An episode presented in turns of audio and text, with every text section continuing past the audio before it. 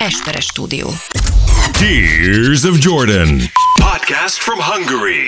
With two of the most insignificant people in the world. And now, your wonderful hosts, Dávid Rózsa and Ákos Esperes. Sziasztok, ez a Tears of Jordan jubileumi epizód, 60-nál tartunk. Én Esperes Ákos, Én pedig Rózsa Dávid. és a Tears of Jordan-nél egy újabb szintlépés következett el. Olyan sokan követtek, követtetek bennünket, és már érdeklődtetek is, hogy lesz-e Patreon oldalunk, hogy most gyorsan a lényegre is térünk. Kaptunk ilyen üzenetet, amiben kérdezte valaki, hogy srácok, van-e Patreon Hogy oldalatok? valahol tud-e minket Mert támogatni? szívesen támogatná a tartalmat, rendszeresen heti szinten hallgatja a Tears of Jordan-eket, visszamenőleg is meghallgatta, most már 60 epizódból lehet majd válogatni, tehát hogy van mire nézni, és hogy szívesen, és akkor ültünk a Dáviddal, és azt mondtuk, hogy tudod mit, akkor csináljunk egy ilyen Patreon Próbáljuk oldalt. ki. Úgyhogy összeugrottunk és összepatintottunk egy Patreon oldalt. Egyelőre a Patreon annyira nem szeret bennünket, mert hogyha a keresőbe írjátok be a Tears of Jordan vagy Esperes Ákos, mert Azt ugye az én nevemen fut, akkor egyelőre még nem adja ki, de egy linket viszont ki fogunk tenni, amit a Tears of Jordan Instagram oldalának biójában elhelyezünk, amit tudtok klikkelni, illetve a Facebook oldalunkon is, a Tears of Igen, Jordan ki-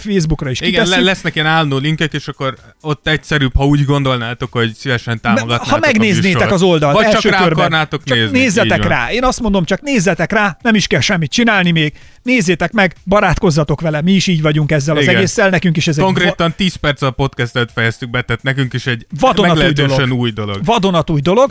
A lényeg az, hogy szeretnénk nyitva hagyni a lehetőségeket arra, hogy ha bárki szeretne támogatni bennünket, akkor ezt megtehesse.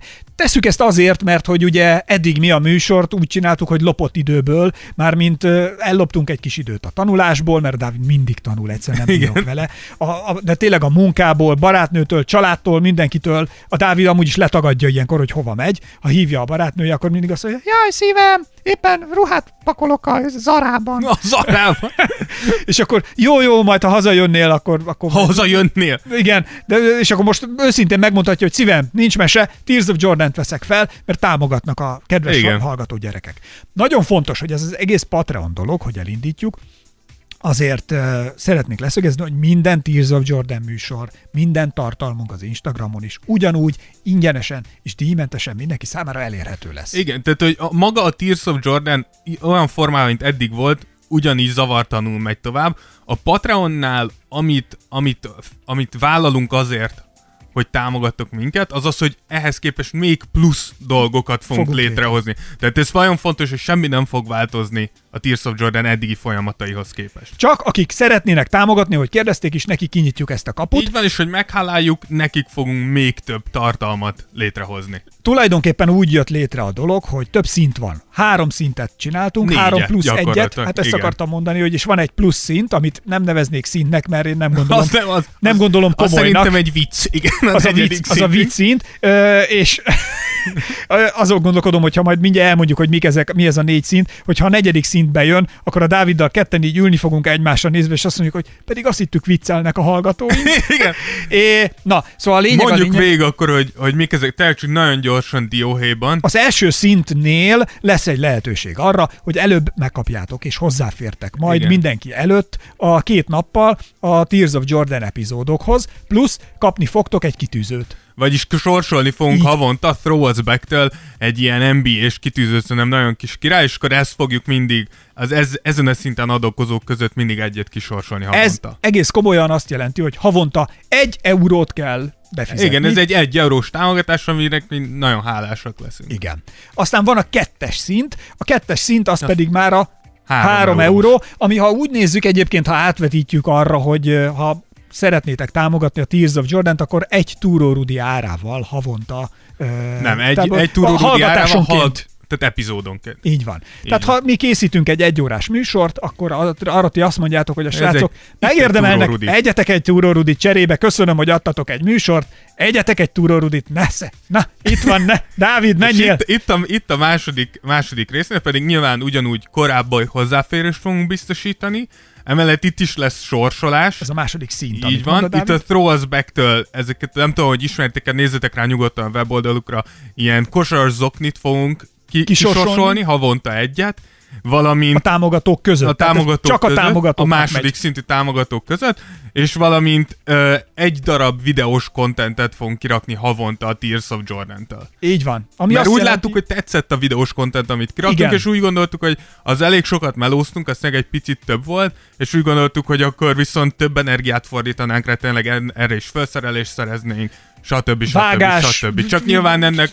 ez a megint idő. világ megvan a idő és anyagi Ez vonzata megint is. állati sok időbe kerül, igen, és, és meg hát technikát is be kell szerezni hozzá, és van a harmadik szint, ami pedig a 10 euró per Igen. havonta.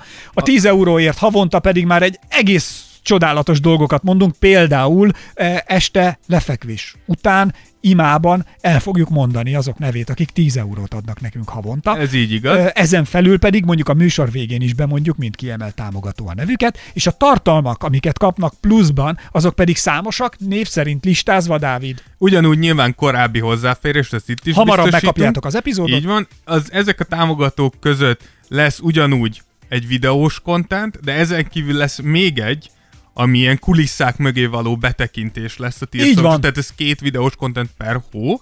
Ezen kívül a Throw Us Back-től NBA Mest fogunk kisorsolni minden két havonta, az ezen a szinten adókozók között, és lesz minden hónapban egy nap, mikor majd ugye elkezdődik a szezon, amikor közös meccsnézésre fogjuk ezeket az embereket invitálni, és akkor összeülünk, meccset nézünk, hülyéskedünk, akár És fölveszünk fel. egy kis részt, ami bekerül a podcastbe, vagy akár videós kontentet, ami szint, szintén Szintén bekerül a, az, az anyagok közé, úgyhogy ott, ott, Ott egy úgy együtt már, csinálnánk veletek egy csomó minden jó Úgymond dolgot. behúznánk a Tears of Jordan készülésébe, készítésébe. is. Igen, és ott szerepelhetnétek itt a műsorban, úgyhogy ezek készültek. Aztán van egy ö, Uber Alles mecénás Igen, szint. a negyedik szint, amit nyilván vízből hoztunk létre, de hogyha bejön, Nem, akkor... nem, nem, Dávid, én ezt komolyan gondolom. Ez havonta, ha valaki úgy gondolja. Én nem tudom miért. Lehet, hogy vannak Lehet. budai, budai gyerekek, akik hallgatnak bennünket Lehet. gazdag világban, vagy lehet, Gazdag hogy világ. vagy, vagy felcsúton is hallgathatnak bennünket. Igen. Akiknek Szóval- semmi gondot nem jelent, havonta ezer euróval Ez a, ez a mecénás szint, hogyha valaki úgy érzi, hogy a, a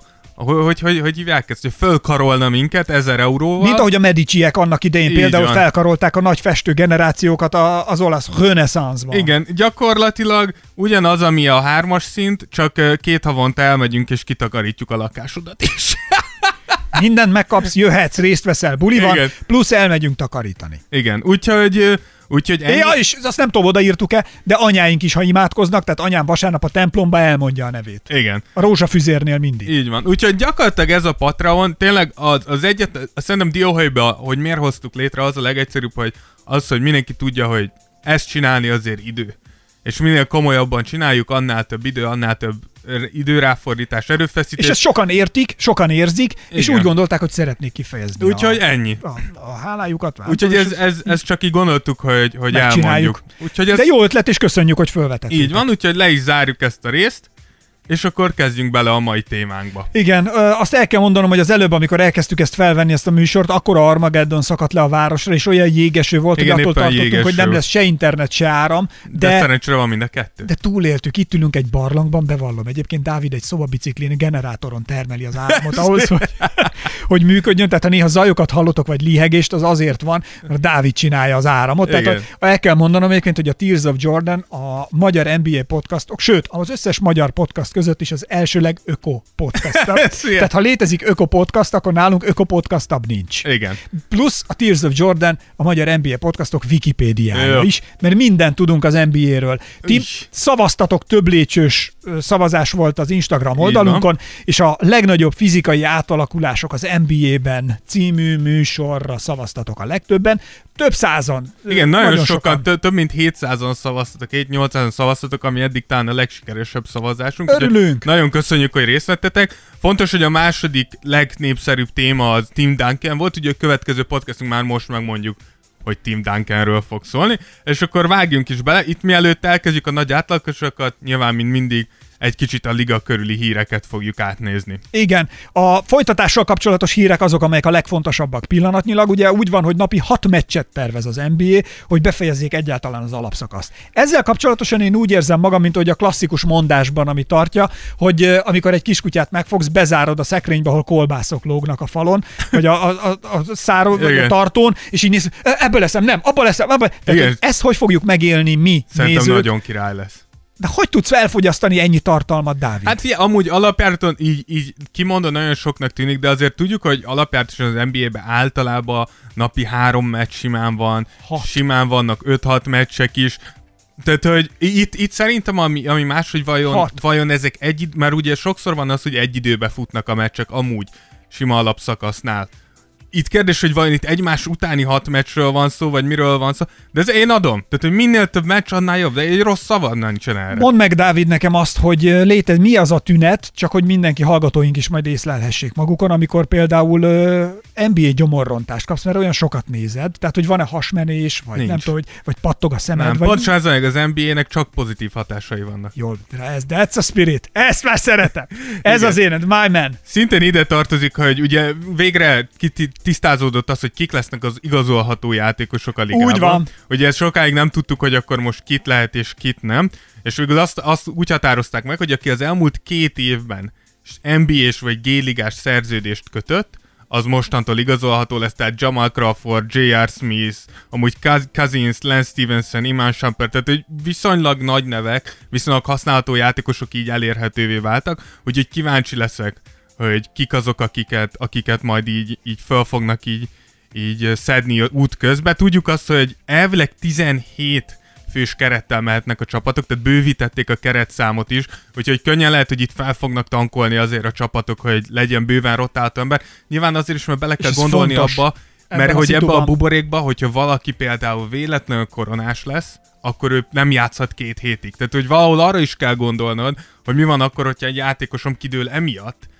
Plusz, Tehát, hogy mi van, ha valaki kidől amiatt, hogy nem játszott nagyon régóta? Igen, tehát a hogy sérülések is, Meg a tehát, hogy- meccsorosda, oké, hogy lehet otthon edzeni, meg lehet kosarazni, meg más, biztos ja. lemész játszani mindenkivel, de teljesen más az, amikor kiállsz, és mondjuk ki kell menned LeBron James ellen játszani, valahogy lehet, hogy másképp jössz. Igen, egy James Harden valószínű- ellen futsz, akkor azért egy, valószínűleg egy picit más egy más érzés. dolog, és ö, szerintem akkor azért jobban ki vagy téve sérüléseknek, azért a Mindennek. meccsorosda most mindenkinek egy Igen. kicsit talán jelen van, úgyhogy ez ilyen szempontból nem érdekes. Illetve a szezon kezdése előtt minden csapatnak lesz három alkalma, hogy edzés vezényeljen a Disney Worldbe, hogy egy picit ehhez, amiről most beszéltünk, Igen, ugye az valószínűleg pontosan erre gondolva találta ki ezt az NBA, hogy legalább háromszor leihessenek, ugye nincs hazai pálya. Igen, lesz azt hiszem a Frozen pálya, lesz A az Fro- Aladdin pálya, Aladdin. lesz az Aladdin pálya és a És Shrek az egy pálya. szőnyeg lesz, egy mocsár, egy szőnyeg, Igen, és, a és Shrek- egy jégpálya. És egy jégpálya, Igen. úgyhogy itt fognak a játékosok nehezített pálya, szokni kell, a Disney ezzel tud segíteni. Igen, de nyilván le kell menni, tehát hogy nyilván mindenkinek ez, ezek mind idegenbeli meccsek lesznek. És ez, lesz ez egy plusz, hozzátart- plusz ultra nehéz pálya, az, el kell jönniük a Városligetbe. Igen. És még az utolsó ilyen, ami ehhez tartozik nagyon szorosan, ugye ezt írtuk Instagramon is, hogy, hogy gondolkozik az NBA azon, hogy a 2K-ből fog úgymond közönség hangokat kölcsönözni. Sokan írtátok Instagramon, hogy ez a lehető legrosszabb ötlet. Én nem vagyok meggyőződve amúgy, hogy ez egy rossz ötlet. De tudjuk azt, hogy a közönség hiányzik látványként is. Nyilván biztos, hogy hiányozni fog. De szerintem leginkább a hang.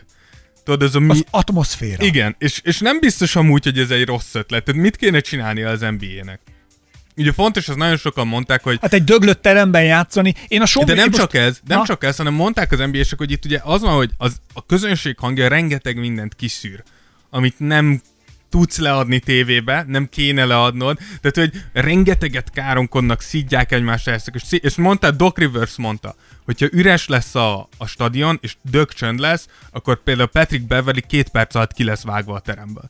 Mert az hallatszik, hogy mindenki cím. Pontosan, és, és érted, ez fontos része a játéknak, hogy szerintem ebből a szempontból nem biztos, hogy rossz. Nyilván nem fogja ugyanazt áthozni. Hát egy, ez egy átmenet, egy összfér megoldás Igen. pillanatnyilag. Én Tehát is senki nem mondja, vagyok. hogy jó, de, de próbálkozás szerint próbát megér. Én néztem Tehát, hogy- showműsorokat, és vannak showműsorok is, akik ugye nyilván közönség nélkül veszik Igen, igen. ezeket a showműsorokat jelentős És részét. teljesen más És gondolom. teljesen más az atmoszférája. Van, aki, van olyan, aki azt választja, ugye, hogy ül egy padlástérben, Seth Meyers például, és onnét nyomja ezeket. Van olyan, aki, mint a John Oliver például, ha megnézed, egy fehér háttér, és tolja a műsort, ugye, Ja. hogy kell nulla közönségreakció, amiket eddig azért megszoktál, és van például a Bill Maher, aki meg annyira jó, hogy ő meg fullba tolja a kretént a szónak abban az értelmében, hogy bejátszanak, amikor ő mond egy poént, vagy punchline van, akkor ilyen régi Ilyen nevetés. hahotázós Igen. közönségeket vágnak be, ilyen képeket, és ő saját maga röhög azon is, ahogy a műközönség Igen. röhög rajta. Tehát most az NBA is ebből a Nyilván palettából valamit tud muszáj. választani. Most azt mégse lehet, hogy lefüggönyzöd a nézőteret, és ilyen tényleg dögcsendes rendes labdapattogó, cipőnyikorgós terem. Ahogy az se rossz, csak szerintem nem működne úgy.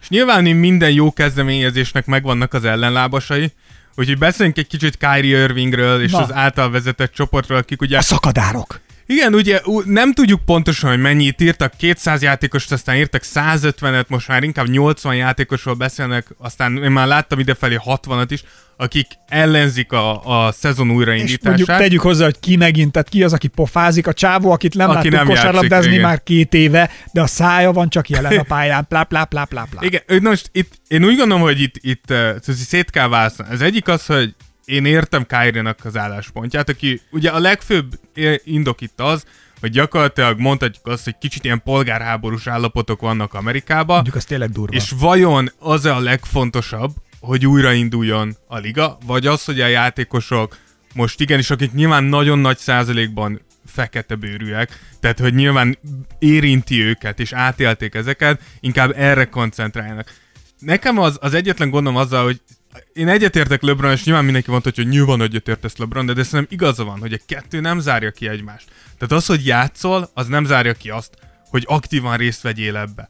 Ez az Érted? egyik. A Tehát, másik... És az, hogy aktívan részt veszel benne, nem zárja ki azt, hogy játsz. Tehát, hogy a kettő nem... Plusz nem szabad elfelejteni, nem hogy össze. ezek a játékosok, ugye a Black Lives Matter, Matter kampányban, vagy nem tudom, minek hívod ezt most, lázadásban, az NBA-n keresztül szerintem lesz lehetőségük is, nyilván nem bíztatják őket, de mostantól ugye annyira megváltozott Amerikában a közbeszéd ezzel a témával kapcsolatosan, a korábbiakhoz képest, ugye, amit a Kaepernick térdelésével indult, Igen. ez beszivárgott az NBA-be is, amit ugye az NFL nagyon szigorúan letört, az NBA picit lazábban kezelt. Az NBA sokkal lazábban. Igen, de, de nagyon fontos, hogy most lehetőségük lesz protestálni itt is, tehát hogy például az I Can Breathe feliratok, ugye nem tudok Igen. lélegezni feliratú pólókban, ki tudja, hogy kik fognak jönni. Szóval ez egy izgalmas Igen, elegyét adja ennek a közbeszédnek, ennek a társadalmi problémának, hogy hogyan fogják artikulálni az NBA játékosok is, amellett, hogy játszanak. Igen, plusz én úgy gondolom, hogy az NBA játékosok pontosan azért vannak ekkora hatással, mert az NBA egy ekkora teret hát biztosít nekik. Tehát gyakorlatilag, persze. ha nem játszol, akkor lemondasz arról, ami effektív ezt az elképesztő erőt adja neked. Szóval én, én ezzel nem értek egyet, és a, az tényleg nem szimpatikus, hogy megint Kyrie ugat, aki tudjuk, hogy nagyon-nagyon sok butaságot mond folyamatosan, plusz nem játszol. Meg Durant, tehát, hogy meg te, megint Durantnak kell nem, Igen, de hogy nem miért? Ját, plusz, nem mindegy. Igen, plusz fura, két hete még azt mondta Kyrie, hogy ő elmegy a csapatával a buborékba, és ott lesz velük, és szurkolni fog a pálya mellett, és de jó, hogy újra majd egy hét múlva kiállsz, hogy át, ez hülyes. Tehát, hogy nem, bro, tehát, hogy te is ér, nem kell. Tehát, hogy én úgy gondolom, hogy pontosan azt próbál, ha leállítjátok, akkor azt veszitek el magatoktól, ami azt a platformot adja, hogy te tényleg komoly befolyással bírja az egészre. Na, igen. Szerintem. Van, van még valami ehhez? Mert én ezt így elfogadom és tökadom, és legyen is. Tehát felesleges ezen meg Igen. macerázni. Nem, az egyetlen dolog, ami még ide kapcsolódik, az az, hogy csak hogy pont akkor jött ki a hír az is, hogy pont ahogy Kári így szájalt, kijött a hír, hogy se Kári, se Durant nem játszik, ki van zárva. Persze, Tehát, hogy hát akkor így könyörgöm, így hagyjuk már. Úgyhogy az utolsó ilyen hír az, az Michael Jordan, aki szintén ehhez kapcsolódóan, Igen. hogy ő egy egészen elképesztő összeget, 100 millió dollárt ajánlott föl. Igen, a, a, mindazokért, akik harcolnak a fekete egyenlőségért. Igen, ilyen szervezeteknek, non-profit egyesületeknek, stb. stb. Fontos, hogy ezt amúgy nem Michael Jordan, hanem Michael Jordan és a Jordan márka Együtt, de akkor is elképesztő hát, összeg. Szerintem a Jordan, de erre a Jordan bólintott rá, ez biztos, a végén. Az biztos, hogy az övé a végső szó. Tehát, hogy Úgyhogy ez, ez, ez, ez, mindenképpen egy szép gesztus. Főleg a, szerintem egy olyan szempontból is jó, hogy a Jordan egy kicsit most ezzel azért így kiköszörüli a csorbát, ami a Last Dance körüli utó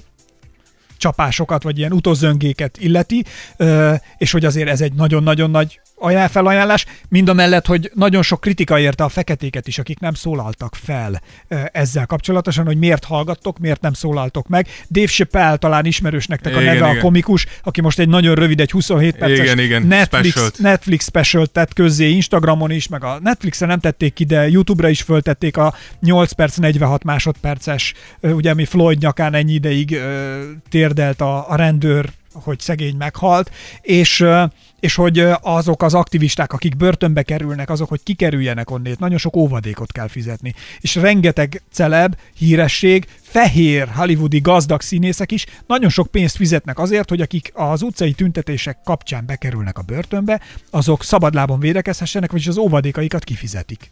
Igen. Úgyhogy Jordan is ehhez csatlakozva, hogy ezt a 100 millió, és azért ez nagyon sok pénz. Igen, ez elég sok pénz Lehet el kell neki küldjük patronunkat. Na mindegy. Úgyhogy... Mekkora lenne? Az öreg. Jordi azt mondja, jó gyerekek, mi lenne azt mondaná, itt van egy millió dollár. Akkor tudod, mit csinálnék? Azonnal kibérelnénk egy csomó buszt, az összes Tears of Jordan hallgatót fölpakolnánk buszra, mennénk le Görögországba, és leparkolunk uh, Jannis háza előtt. Jó, de ezért várjuk meg, hogy megnyeri a bajnokságot, mert ezt megtesszük. Jó. Mert hogyha a Ja, ja, tényleg Lakers azt- nyeri, vagy a Clippers, akkor megyünk Los Angelesbe. De ez tényleg, esküszöm, kibérlünk egy repülőt, annyiból már lehet, hogy egy private jetet lehet. Nem tudom, őszintén nem vagyok eb- en- ebbe otthon. Mi- Mikor voltál utoljára private jettel Hát ez az, hogy... Fene egye meg, rég. Igen, Leugrottam a Lidlbe, kóbba lementem egy kicsit private jettel, nem? igen. Na jó. Úgyhogy szerintem forduljunk is rá a témánkra, ami a legnagyobb fizikai átalakulások. Nyilván emel, emögött, így az ötlet mögött leginkább Jokic és Harden tehet róla, hogy ez a témánk.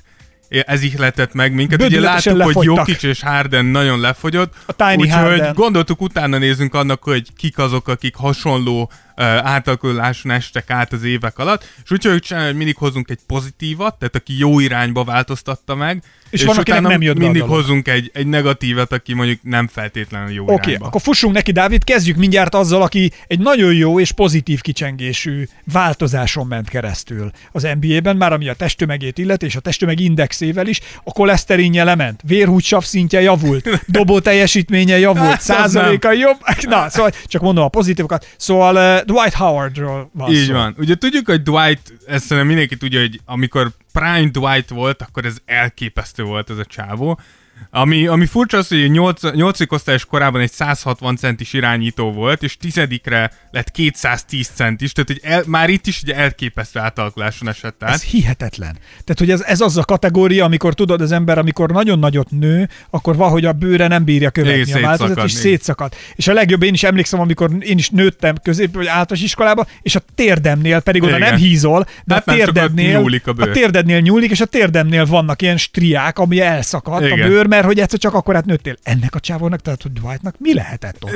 Az anyjáik mondták, "Fi- fiam, lelakatoljuk a hűtőt előled, mennyit eszel? Igen, úgyhogy mikor mi, így, lett, így, így kezdték el négyesként játszani, és Charles Barkley mondta neki amúgy még miatt ledraftolták volna, hogy föl kéne szednie egy kis súlyt, hogy, hogy megragadjon a ligába, és így is, mikor így ledraftolták a négyesként, akkor így is kezdték el használni, tehát Dwight az első évben nem annyira játszott centert, viszont a második évére már plusz 12-15 kiló izommal tért És vissza. ez fontos, hogy izmot Igen, tehát fel. hogy ez szintiszta izom volt, és onnan kezdett el végig centert játszani. Amikor tényleg csúcson volt Dwight, akkor valahol 130 kiló körül mozgott, és ha megnézitek, azt tényleg 130 kiló tömör izom volt.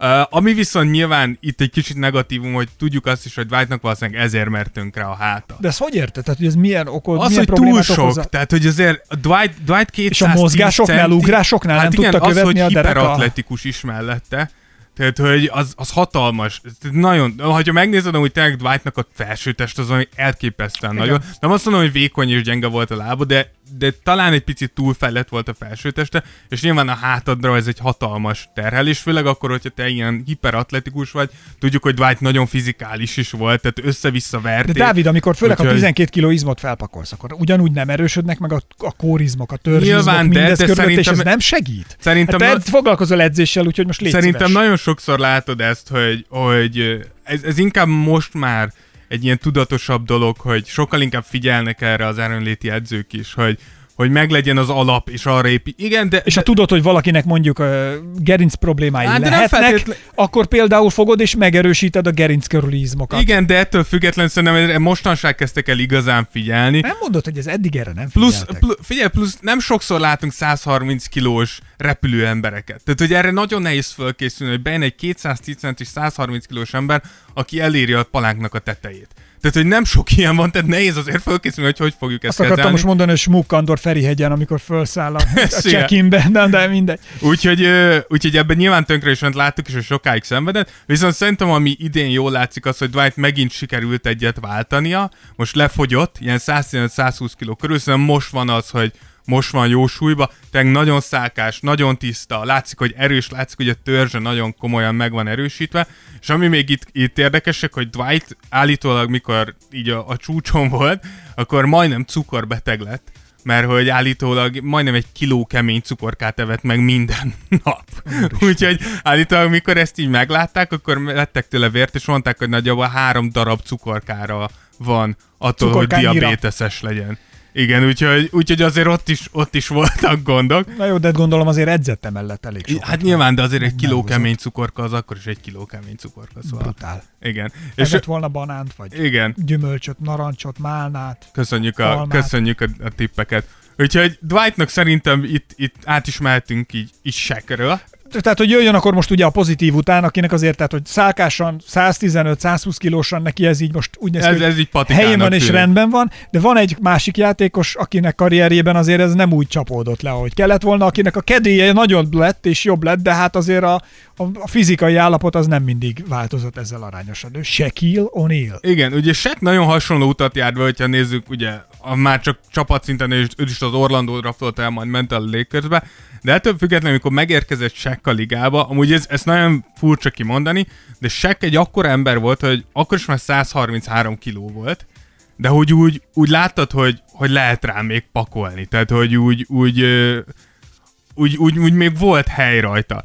És innentől kezdett el egyre inkább erősödni, nőni, és 2002-2003-ban ért el a csúcsot, mikor a Lakers beszámolója szerint egyszer 167 kilósan mérlegelt be Shaq. De most gondolj bele, mikor az volt, seken kell átmenned valahol. Igen, és amúgy az érdekes az az, hogy ez elvileg ez azért történt, mert hogy Shaq az első bajnoki gyűrűje után úgy érezte, hogy, hogy túl gyenge, nem elég nagy, és hogy túl sokat lögdösik ott a, a festékbe. De én, ne, én nem tudom, hogy mit érzett Shaq. Szerintem soha senki nem lögdöste Shaqet, de hogy általában szólt a I szak... had no respect. Igen, hogy általában szólt a szakácsának, hogy mostantól így hatalmas hús és krumpli hegyeket szeretne látni, amit meg is tett a, a, a És ez egyébként gyilkos szakácsa. kombináció. Igen, ez kinyír. A igazából hús, rövid távon jól működne, három évig elképesztően domináns volt, ugye ott, ott gyakorlatilag négy gyűrű zsinórba jött is, de már akkor is általában olyan lábfájdalmai voltak, hogy annyira erős krémmel kellett kenni a lábfejét, hogy ne érezze azt, hogy megy tönkre a lába,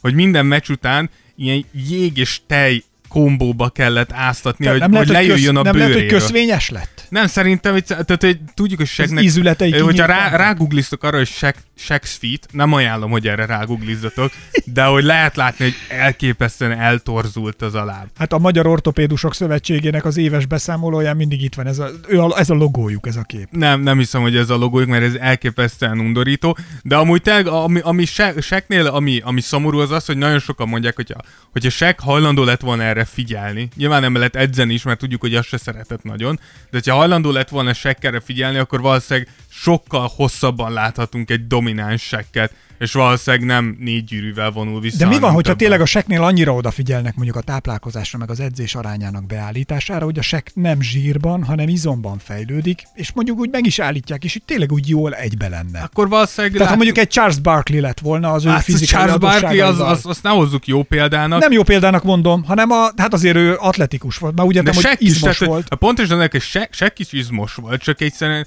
nagyon atletikus volt, csak túltolta. Akkor nem Barkley-t, Carmelont akartam mondani. Carmelon. Igen, az, az például egy jó példa, igen. Tehát Carmelon azért tudott olyan hosszan, olyan magas szinten. Akkor valószínűleg egy olyasmit láthatunk volna Shaq-tel is. Tehát, hogy Shaqnek, Shaqnek egy kicsit bigorexiája lett. Tehát, hogy valljuk be, amikor 100 Milyen? bigorexiája, amikor úgy érzed, hogy nem vagy elég nagy. Tehát, mikor te 133 kilósan, ha egy 133 kilós Shaq azt mondja nekem, hogy híznom kell és erősödnöm kell, mert túl kicsi vagyok, bro, nem. Dávid, Tehát, jó, nincs, figyelj, nincs olyan univerzum, ahol te túl figyelj, kicsi vagy. én vagyok a pszichológus, te vagy Shaquille O'Neal, bejössz hozzám és panaszkodsz a bigorexiára. Uh, figyelj, szerintem túl kicsi vagyok, csak 133 kiló vagyok, össze-vissza lögdösnek. Te hülye vagy? Nagyjából igen. Miről beszélsz, Igen, ember? De, de figyelj, Hightower. rö, rövid, rövid távon bejött neki. Hosszú távon sajnos valószínűleg a karrierje az, az ráment. An- Annak ellenére, hogy azért 19 évet lehúzott, de valljuk be azért nem, nem, nem tartott örökké az a dominancia. Mondjuk így, hogy azért a Shaq karrierjét, meg mindent, amit elért az NBA-ben, szerintem kb. az emberek 99,8%-a elcserélni azért, ami Ja, bőven. neki bőven. volt, van ezzel kapcsolatban. Nyilván. Plusz Shaq mind a mellett szerintem, és ez egy általános tanulság, én ezért bírom a valaki molettebb, mert a molettebb emberek jókedélyűek. A Igen. csajok kifejezetten. Igen. Úgyhogy innen át is mehetünk egy kevésbé molettre, LeBron Jamesre. Igen, de ő jó példa lesz, tehát hogy ő a fizikai átalakulását tekintve egy pozitív példa. Egyébként csak ha azt megnézitek, hogy milyen fizikai állapotban van most a karantén idején, meg, mindig. a végére. De most, amit most megint, tehát a csávó komolyan testépítő versenyen elindulhat. Hát, ja, de hogy Le- LeBron, LeBron szerintem tipikusan ő az, aki, nem azt mondom, hogy ő az, a, aki ezt meghonosította, de szerintem rengeteg játékos LeBron James példáján átértette meg, hogy miért kell jobban figyelned a testedre.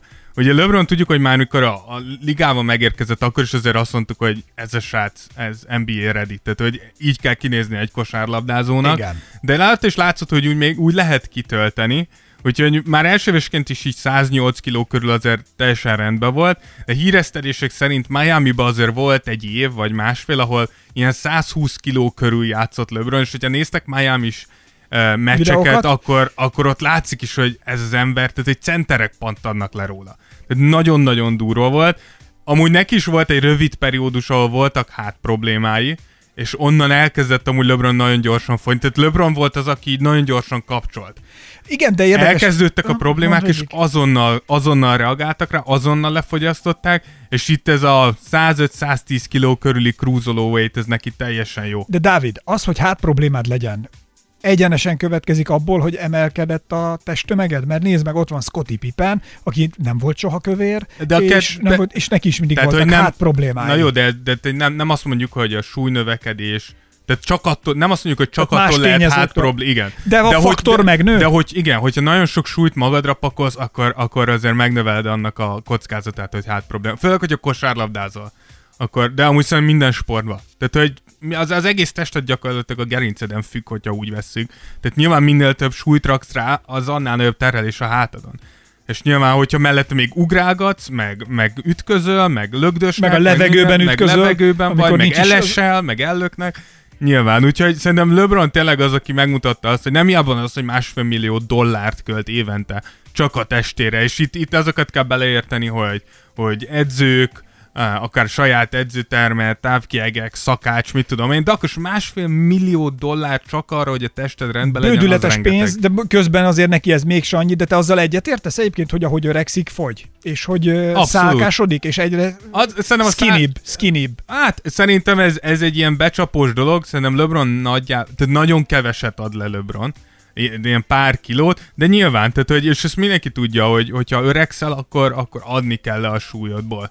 Mert, mert a gyorsaságodat elkezded veszíteni, az atletikusságod egyre, egyre inkább hanyatlik, ezt azzal tudod ellensúlyozni, hogy egyre könnyebb vagy, és akkor a testednek kevesebb munkát kell végezni. Úgyhogy nyilván, de, de alapvetően szerintem LeBron mindig is, ameddig ő játszik, ő nagy darab lesz, tehát, hogy LeBron nem lesz egy ilyen Tayshaun Prince, mikor elfogy, de nyilván. Tehát, hogy eh, szerintem LeBron az első, nem azt mondom, hogy az első atléta, de, de, de az NBA-ben talán az első olyan ember, akin tényleg látszik, hogy ez, ez egy nagyon tudatos folyamat, ami történik a testemmel. Tehát ez egy abszolút el, előre elgondolt folyamat, és évről évre tudom, és tervszerű az, ami történik velem. Úgyhogy LeBron szerintem egy abszolút pozitív példa. Oké, akkor... Nem úgy, mint... Akkor itt a Tears of Jordanben egyébként a 60. podcastünkben a legnagyobb fizikai átalakulások az NBA-ben történet kellős közepén pedig elérkeztünk az úriemberhez, akinek neve már kicsúszott az előbb a számon, és nem is jó vagy rossz példaként, csak összehasonlításként, de itt most sajnos annak kapcsán, hogy azért neki a testtömegével igenis gondjai voltak, és az ő testtömeg átalakulása nem hozta azt az eredményt, amit vártunk volna.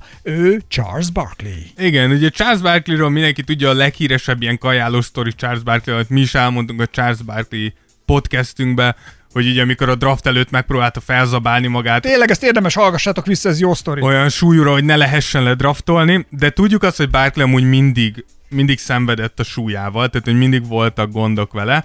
A, mondjuk a karrierje csúcsán, tehát hogy innen látszik az, hogy mikor így fiatalabb vagy, Barkley is mikor így fiatalabb volt, akkor ezt kompenzálni tudta, sőt az előnyére tudta fordítani, és az igazi versenysúlya valahol ilyen 115 kg körül volt, ami azért nem kevés, ugye Barkley elvileg 205 centi volt, de mondják azt, hogy ő inkább 196-7 centi körül volt, mint ez a 205, és ugye úgy nézed ezt a 115-öt azért az, az Senkinek nem volt egy mérőszalagja ott. Hát ez amúgy tudod, az NBA-ben mindig így mozog. Senki se tudja pontosan cipővel mérni. Azért volt most ugye az, hogy az NBA-nél kicsit szigorítottak ezen, és egy csomó mindenkinek, emlékeztek, a szezon elején így változott, igen, ki, mi a leg, legtöbben kicsit magasabbak lettek, úgyhogy ez mindig változik.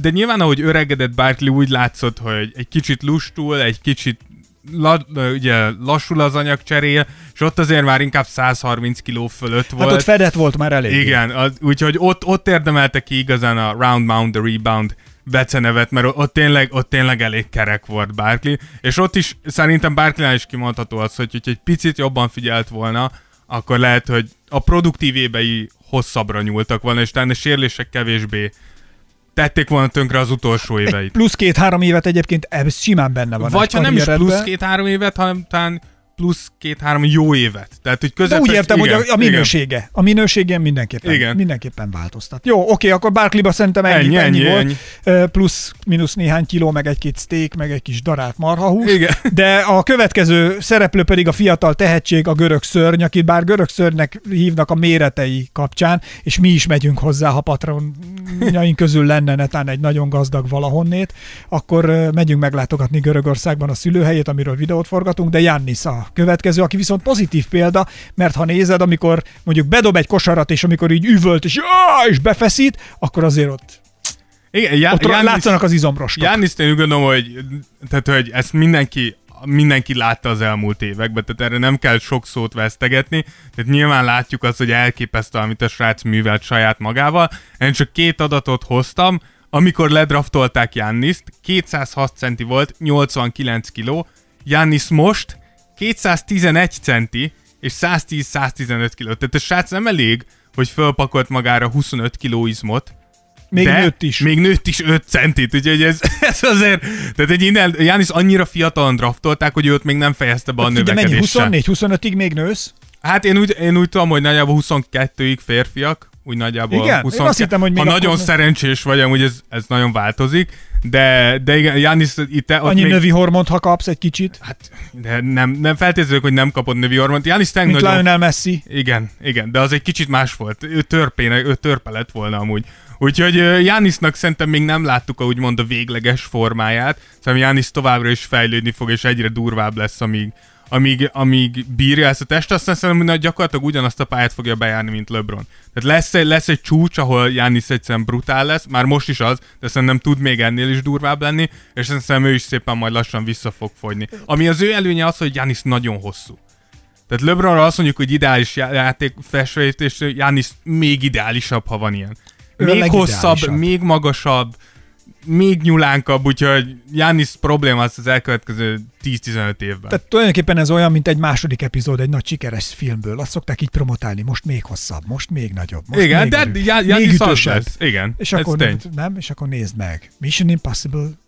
Négy. Igen, Mission, Mission Impossible Jannis verzió. Na mindegy, szóval drukkolunk Jannisnak már csak azért is, hogy mehessünk hozzá Görögországba. Így van. Oké, okay, uh, Boris Dióval folytatjuk? Igen, Boris Diaw mint egy, mint egy negatív példa így a testváltozásra. Ugye minden, szerintem Boris Diawról is sokan tudják a sztorit, hogy ugye am- amikor, amikor a Spursnél játszott, akkor a Spurs félmillió dolláros bónuszt rakott bele a szerződésébe, hogyha az évi három mérlegelésen az adott súly alatt tud megjelenni. Tehát, hogy innen is látszik, hogy elég komoly problémák voltak Nekem most vele. valaki azt mondaná, hogy figyelj, kapsz 500 ezer dollár, de mit tudom én, 75 kiló alatt kell lenned mindig. Meg- 500 ezer dollárt évente. Jó, de, de szerintem itt, itt nagyon fontos, tehát, hogy neked azt mondják, vagy nekem azt mondják, hogy 500 ezer dollár, azt mondom, "Pff, ja, vagy bármit megteszek érte. De hogyha azt mondom, hogy itt van 8 millió dollár, meg még kapsz fél milliót, hogyha ezt megteszed, akkor lehet azt mondani, hogy na, mi jó vagyok ezzel 8 millió dollárral, nem kell még az a fél. Tehát egy, a fene tudja. Én most gondolkodom, hogy kéne csinálnunk egy Patreon mecénás na jó, pluszt, állj le, állj le. ami, ami az van, hogy lefogyunk, Nem. vagy meghízunk. Az Ne. mekkora szívás lenne. Dávid, ha csinálok egy olyan Patreon oldalt, amiben valaki ad 1000 eurót, ha meghízol plusz 15 kilót, Nem. akkor nem? Nem, nem, nem, nem és nem. Nem ér annyit, nem ér annyit. Úgyhogy még, még ilyen sztori az, hogy Pop. Popovics is lenyilatkozta, hogy nagyon sokszor, amikor már eldőltek a meccsek, csak azért hagyta bent Boriszt, hogy fusson, hogy hát ha fogy, Fogy egy, egy kicsit.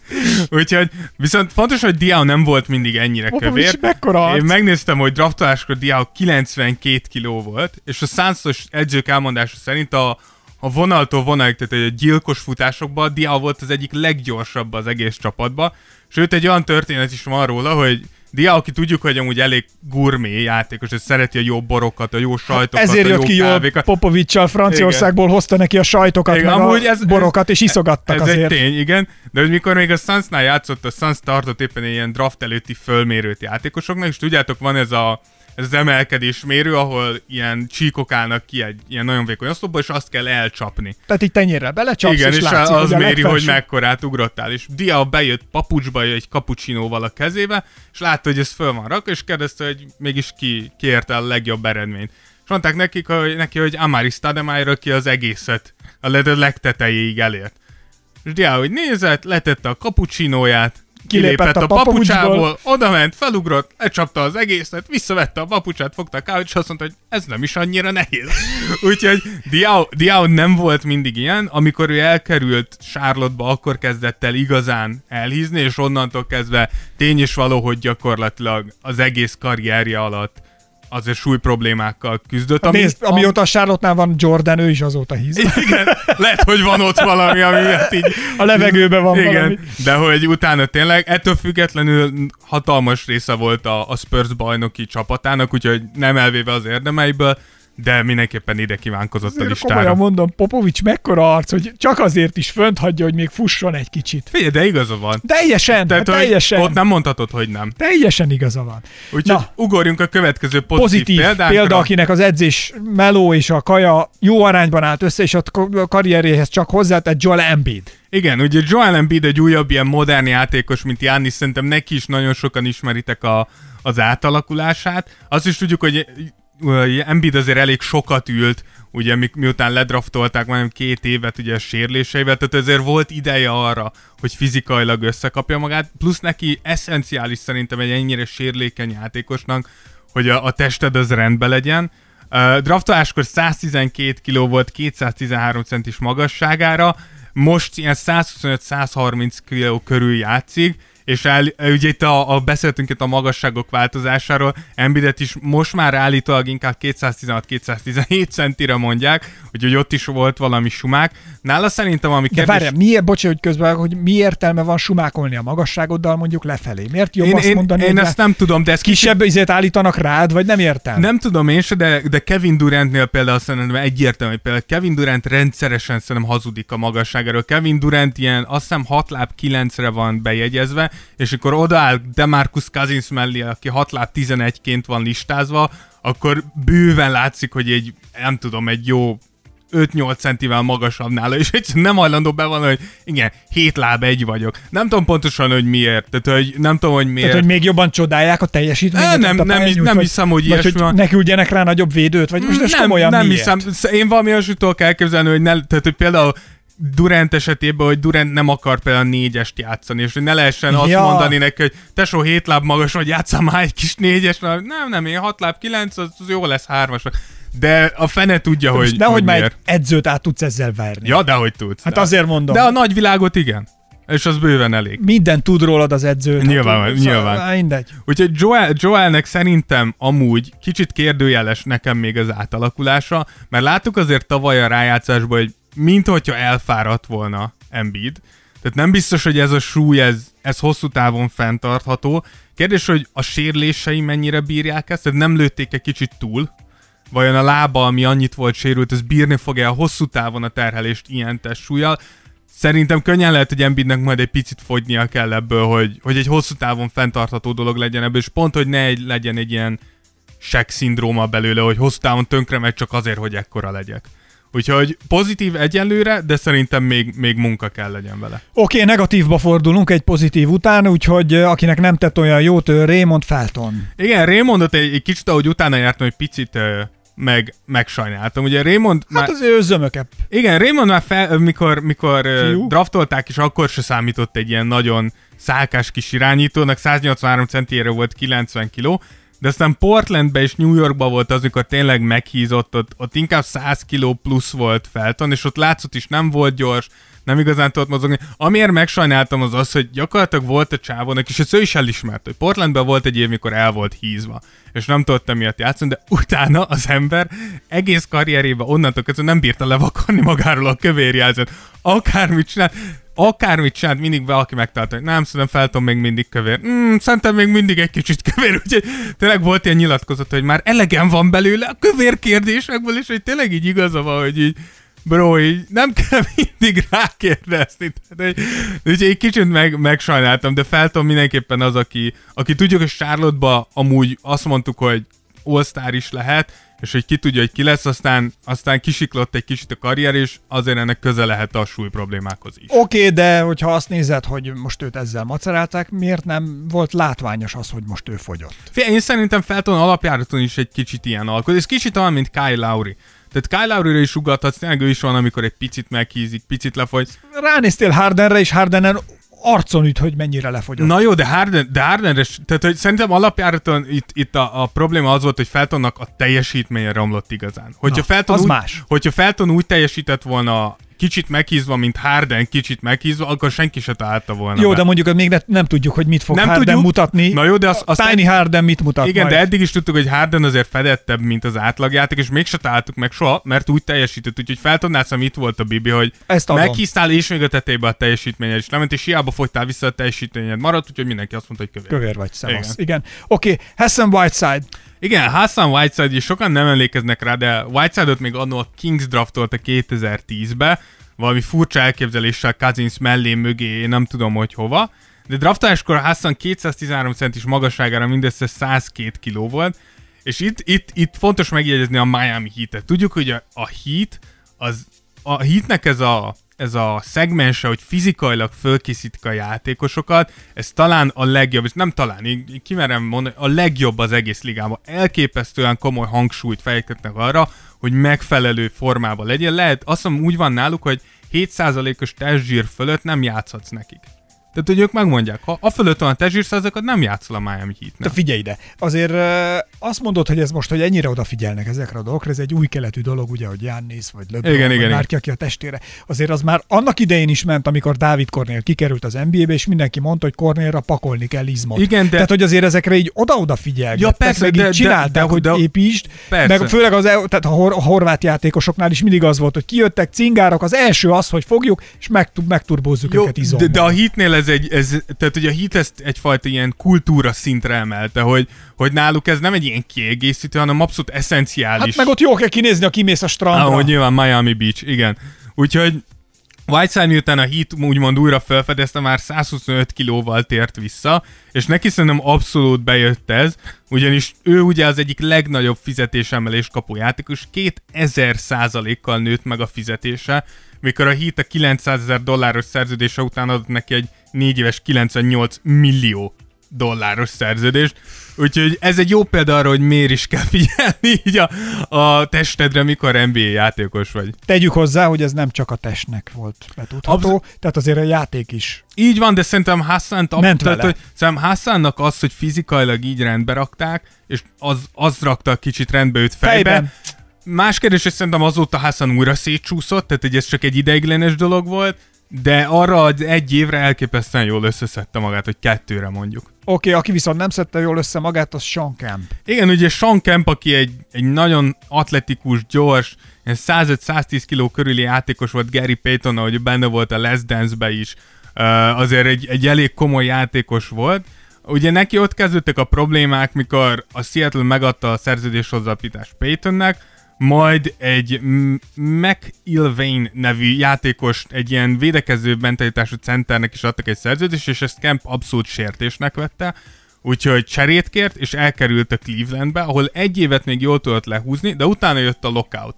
És Kemppel kapcsolatosan az a sztori, hogy Kemp úgy gondolta, hogy a lockoutnak sose lesz vége, Úgyhogy Sean Kemp úgy döntött, hogy akkor ő viszont nem lesz formába, és mikor meglepetésre újraindult a liga, akkor Sean Kemp visszatért 130-140 kilósan, és Én néztek rá, hogy Kemp, mit csinálsz? És álltak a srác, megmondta őszintén az edzőnek, hogy azt hittem nem kell visszajönni idén. Úgyhogy így ezt egy kicsit benézte. De, de szóval hogy azért tényleg csak a mostani lezárások ugye a Covid kapcsán is, amik voltak, hogy azért látszik, hogy most lehet, hogy poén vagy nem poén, de azért imittam ott látni videókat, hogy miket osztettek ki, hogy miket zabálnak, miket esznek, Hát mi- egy, és kett- mennyire tolnak kett- rá, és hogy híznak. Igen, ezt azt akarom mondani, hogy nem láttuk még a játékosokat visszatérni. Láttuk, a, tehát, hogy azokat a pozitív példákat láttuk, mert azokat kirakják. Igen. De van, aki megosztotta a sajátjáról is, hogy buli van, izé van. Na jó, de a buli van, majd meglátjuk, Meg, mikor majd... Vissz... labdát nem fogtam még a kezembe. Igen, de majd meglátjuk, hogy visszajönnek, mert szerintem ott lesz egy-két ilyen Sean Kemp-szerű, aki azt hitte, hogy nem fog folytatódni a szezon. Ettől függetlenül amúgy pont egy, Ez pont egy egész szolid évet tudott magából kisajtolni, de a, a Cavs elmondása szerint, a Cavs vezetői elmondása szerint mindent megpróbáltak. Étrendet csináltattak vele a Cleveland Clinics-en, ami egy nagyon híres kórház Amerikába. Szakácsot fogadtak fel neki mindent, és egyszerűen nem tud, egyszerűen nem volt hajlandó. Úgyhogy ott, ott, ott Sean Kemp is tönkretette gyakorlatilag a saját karrierjét ezzel. Hát ez egyébként szomorú. Tehát Igen. Ezzel a... De tudjuk, hogy Sean Kempnek amúgy által azért voltak drog problémái is, tehát hogy ott, ott egy kicsit mélyebben Te ered is a tudod, hogy probléma. akkor hízol nagyon. Hát csak nézd meg most szegény... Hát te is tudod, mit. Hát de, hát de most csak nézd meg szegény Diego Maradonát, tehát hogy azért Maradona is, amikor neki állt drogozni, hogy na akkor mekkora kövér Hát lett. igen, azért mondom, hogy itt valószínűleg több szintje van ennek a problémának, de de Sean Kemp ettől függetlenül sajnos negatív példa. Figyelj, de egyébként általános tapasztalatban ö, ha mi, mi megy gyorsabban? Hízni tudsz, vagy fogyni tudsz gyorsabban?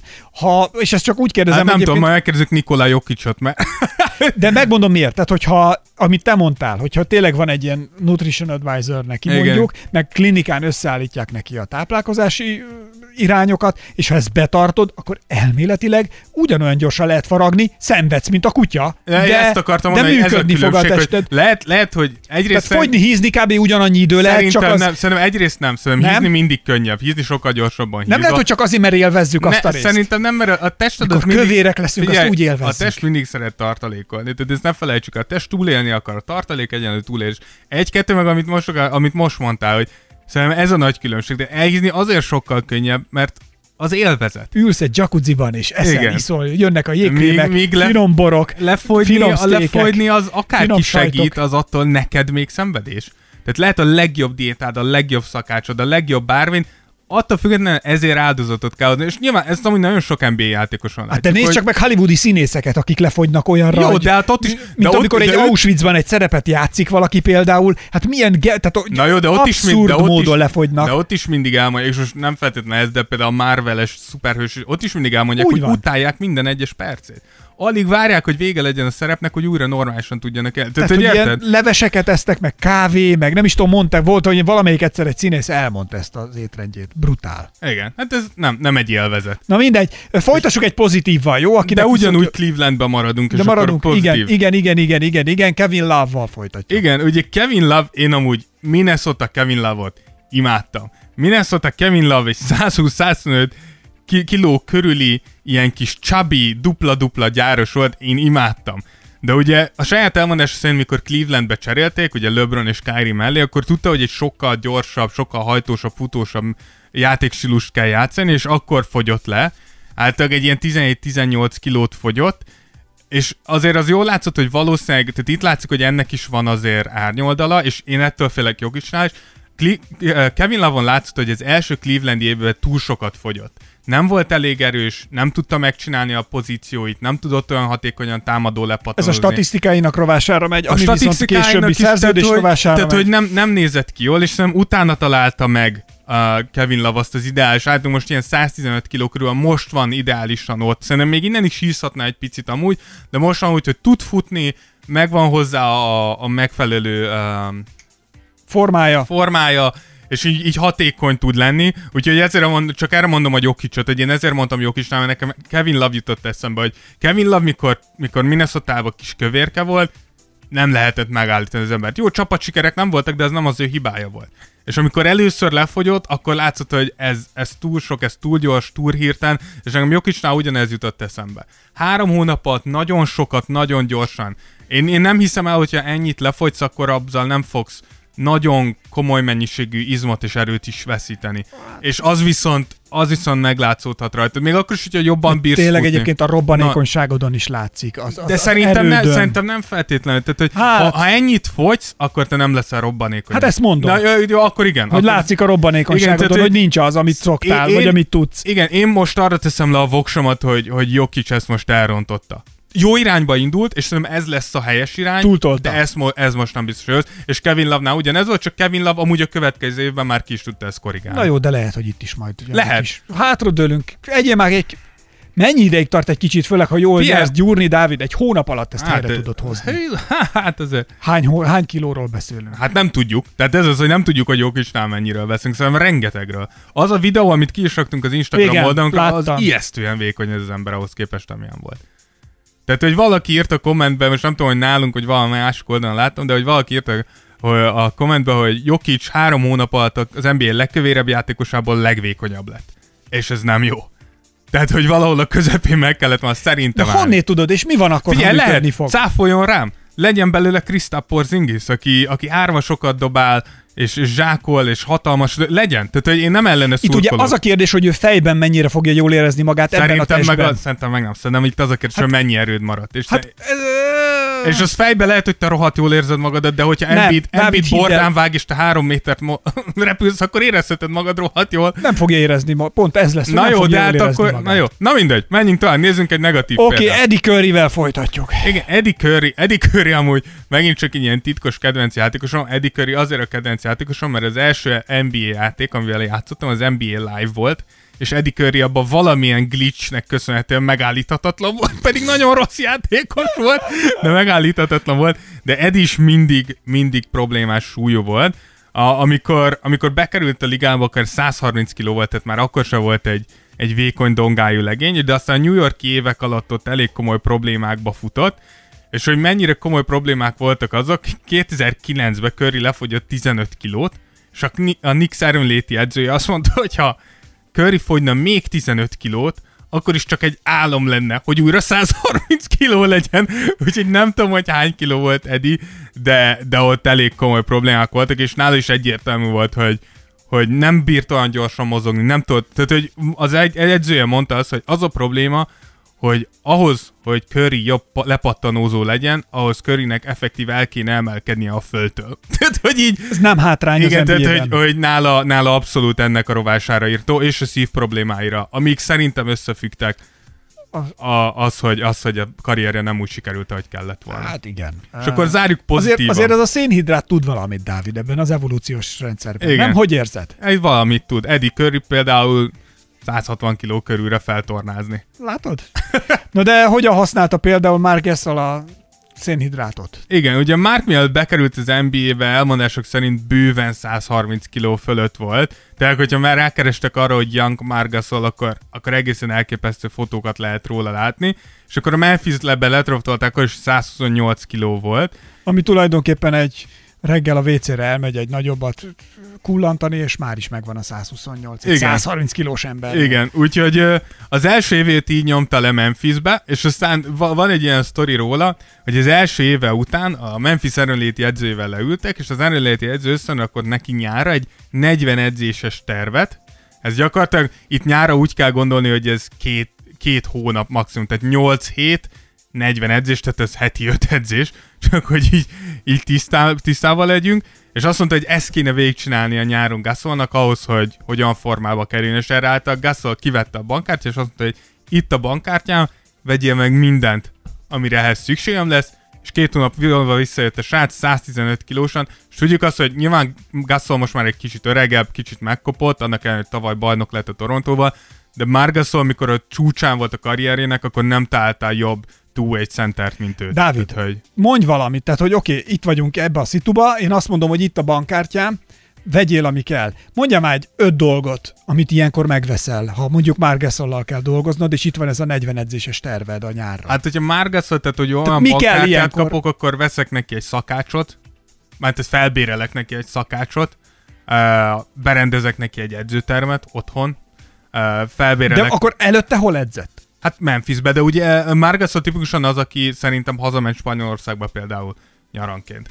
Tehát, hogy Tehát akkor Spanyolországban rendezek be neki berendezek neki egy termet, fölbérelek neki egy szakácsot, egy személyi edzőt, egy masszört, és mit tudom én, egy fizikoterapeutát. És azt mondom, hogy tessék, reggel fölkelsz, és ezeken végmész, délután háromra végzel, utána azt csinálsz, amit akarsz. Kivéve az evést, mert azt már lefőztük.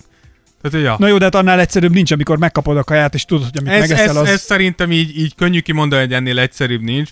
Persze, elvileg egyszerűbb nincs, mint megenni a kaját, amit kaptál kivéve, amikor elmész egy fagyizó mellett. Tehát, hogy igen, persze. Tehát, hogy ne felejtsük, az NBA játékosok is De emberek. nem mondod, hogy egy fagyi tönkre tesz minden. Nem egy fagy, nyilván Márgazos azért volt 130 plusz kiló, mert egy fagyit Hát azért meg nyaranként.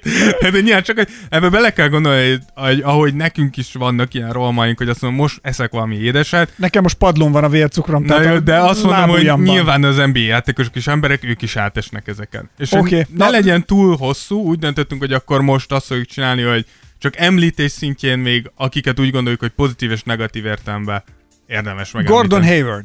Igen, Gordon Hayward, akinek, akiről szint, azt szerintem ő, ő egy ilyen, egy ilyen sneaky átalakulás, szerintem nem sokan vették észre, de egy 10 kilót szedett föl, de az, az tömör izom, szerintem minden évben erősebb és nagyobb lett. Nyilván ez a sérülés, amikor eltört a lába, azért ez visszavetette, de Gordon Hayward is azért egy elég komoly pozitív átalakuláson esett át. Azért ez elég sok. Ez elég sok. Igen. jó. Na és nézzük, mi van Anthony Davis-szel. Ugye Anthony Davis 16-17 kilót pakolt fel magára, emellett ugye megtartotta ezt a 10%-os testzsír százalékát. Nekem, nekem Anthony Davisnek a méretei akkor lettek egyértelműek, amikor leigazolta a Lakers, úgy mondtam, hogy Anthony Davis, hát azért ide el fog kelleni egy center, és így megnéztem róla az első ilyen felvételeket Lakers, és mondom, azok ez az ember hatalmas. Úgyhogy becsapósom, hogy ő is, ő is nagyon szépen fölépített. Neked mennyi a testzsír százalékod? Hát ez egy olyan kérdés, amire én is tudom a választ. De Én- igazából nem is izgat. Szerintem én egy 20 körül vagyok. Én őszintén nem tudom. 20-25 között. Nem tudom hol. 25, 30, Annyi 40. Nincs. Nem, annyi, annyi nincs, annyi nincs.